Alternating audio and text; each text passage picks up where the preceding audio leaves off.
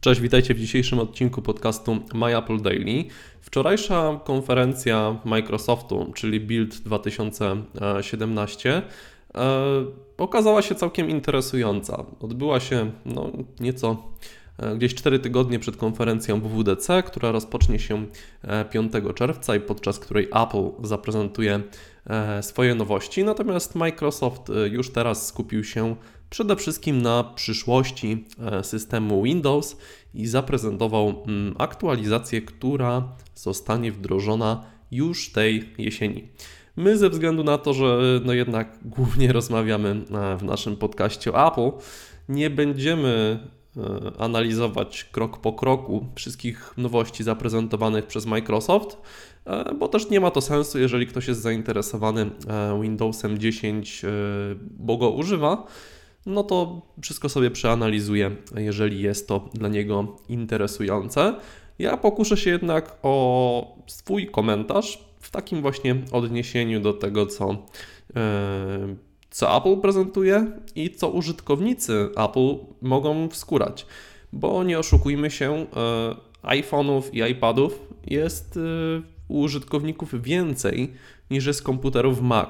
No, Proste, prosta kalkulacja e, pozwala szybko stwierdzić, że po prostu jest mnóstwo użytkowników, którzy mają na przykład iPhone'a, ale korzystają z komputera z systemem Windows i szczerze powiedziawszy, większość użytkowników iPhone'ów, których ja znam, głównie, głównie z Polski, e, to są właśnie tacy użytkownicy. No Maki są zdecydowanie mniej popularne niż, niż właśnie iPhony i to z różnych względów, o czym może innym razem porozmawiamy.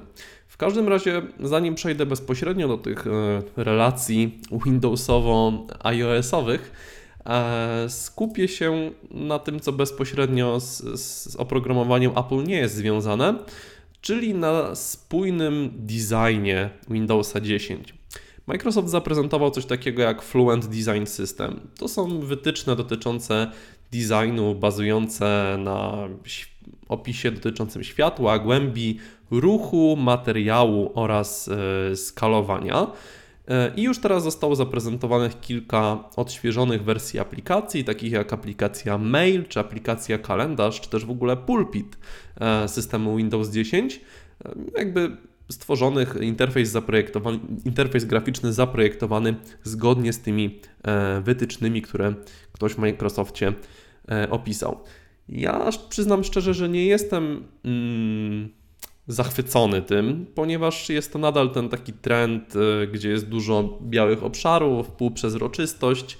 Wszystko to troszeczkę mi się y, zlewa, jak zobaczymy sobie na takie aplikacje jak Airbnb, Medium, y, Apple Music, Instagram no to zauważymy pewną wspólną cechę ktoś, jeden z designerów e, w swoim takim długim artykule na, na właśnie w serwisie Medium, e, Nomen Omen, e, opisał, że to się nazywa complexion reduction, czyli usuwanie wszystkiego, co jest zbędne, duża przewaga bieli.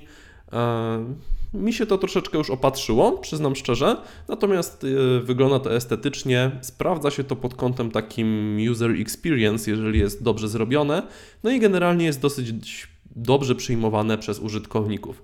Natomiast to, na co chciałbym zwrócić uwagę, to to, że system Windows, odkąd ja pamiętam, a chyba od, od Windowsa 9.8 mm, korzystałem e, i miałem styczność z tym oprogramowaniem, on był zawsze taki, hmm, że sięgnę po opis dotyczący sztuki eklektyczny, łączący strasznie dużo jakichś różnych stylów i to wszystko było bardzo niespójne pod względem stricte wizualnym. Nie skupiam się tutaj na tym, jak system Windows e, działał, czy też nie działał, ale mówię o samym e, interfejsie, o, o, o designie tego oprogramowania.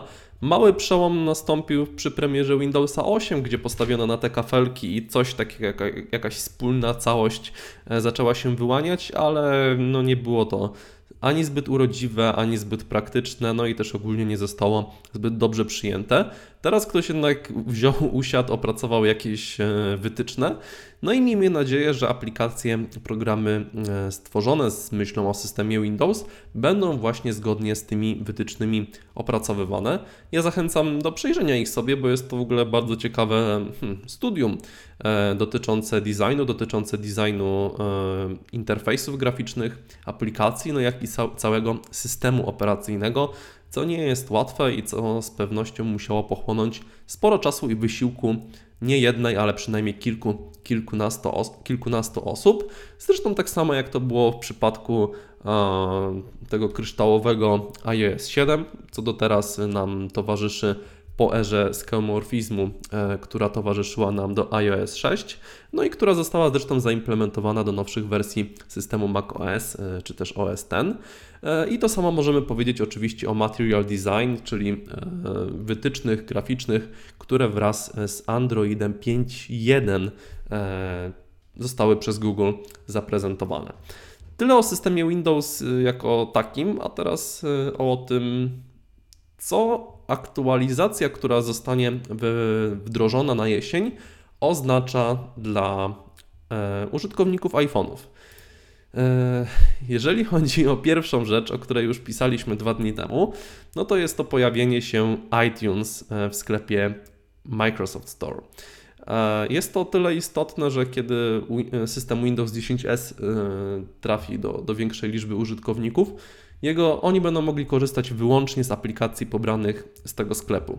No więc bez iTunes, jeżeli mają iPhone'a czy też iPada, to tak trochę, czy też Apple Music chociażby, to tak trochę słabo. No to teraz będzie im lepiej i, e, no i będą mogli tego, to iTunes pobrać e, właśnie z natywnego sklepu Windowsa 10. E, no natomiast ja nadal uważam, że jest to strasznie nieprzemyślane, bo nadal nie ma tam Google, Google Chrome, nadal nie ma tam e, pakietu Adobe i nadal nie ma tam wielu, wielu aplikacji, które się po prostu e, przydadzą.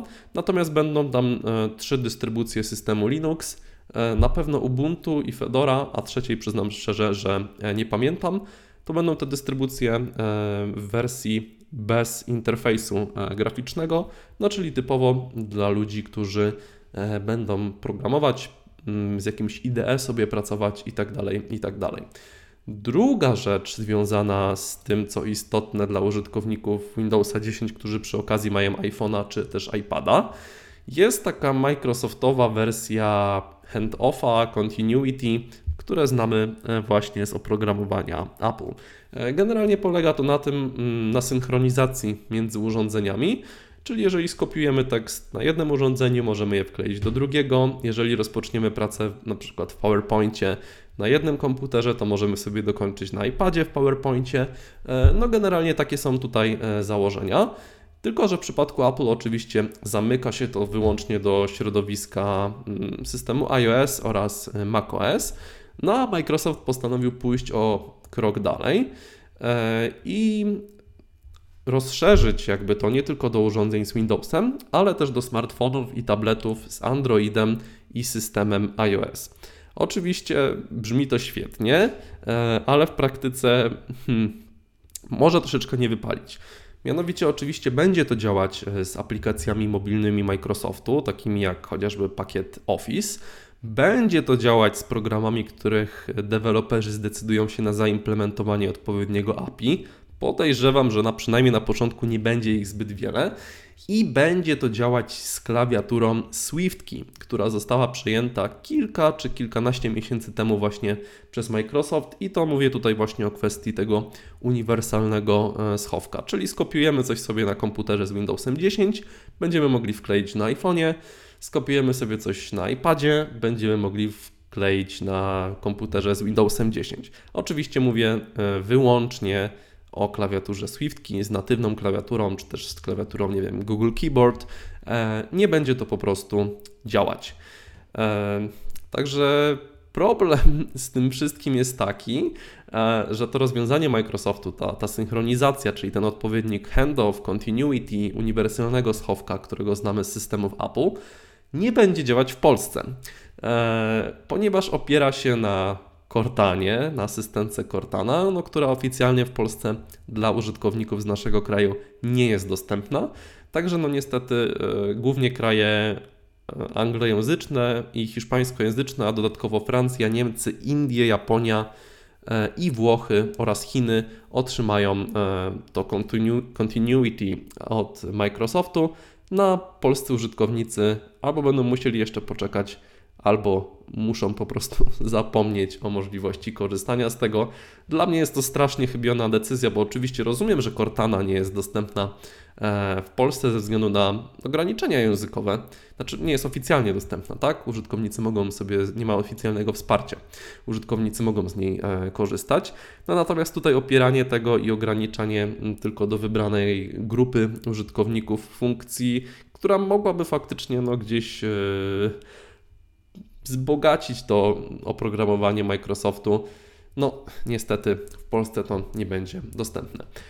Czekam na Wasze komentarze, szczególnie jeżeli korzystacie z Windowsa 10 i właśnie macie iPhone'a. Ja wiem, że połączenie tych dwóch urządzeń to nie jest najszczęśliwsza rzecz i nawet takie rzeczy jak zgrywanie zdjęć, co czasem pomagam, w czym czasem pomagam członkom mojej rodziny, no to to jest y, twardy orzech do zgryzienia i osobiście cieszę się, że w przypadku iPhone'a i Maca działa to zdecydowanie lepiej, bo to po prostu ułatwia życie i pozwala zaoszczędzić trochę czasu. No ale z różnych względów ludzie korzystają z Windowsa 10 y, i nie ma się co temu dziwić, bo pewna przewaga nad macOS na niektórych polach czy też możliwości y, występują. Także dzięki za komentarze z góry i słyszymy się już myślę, że w przyszłym tygodniu. Na razie, cześć.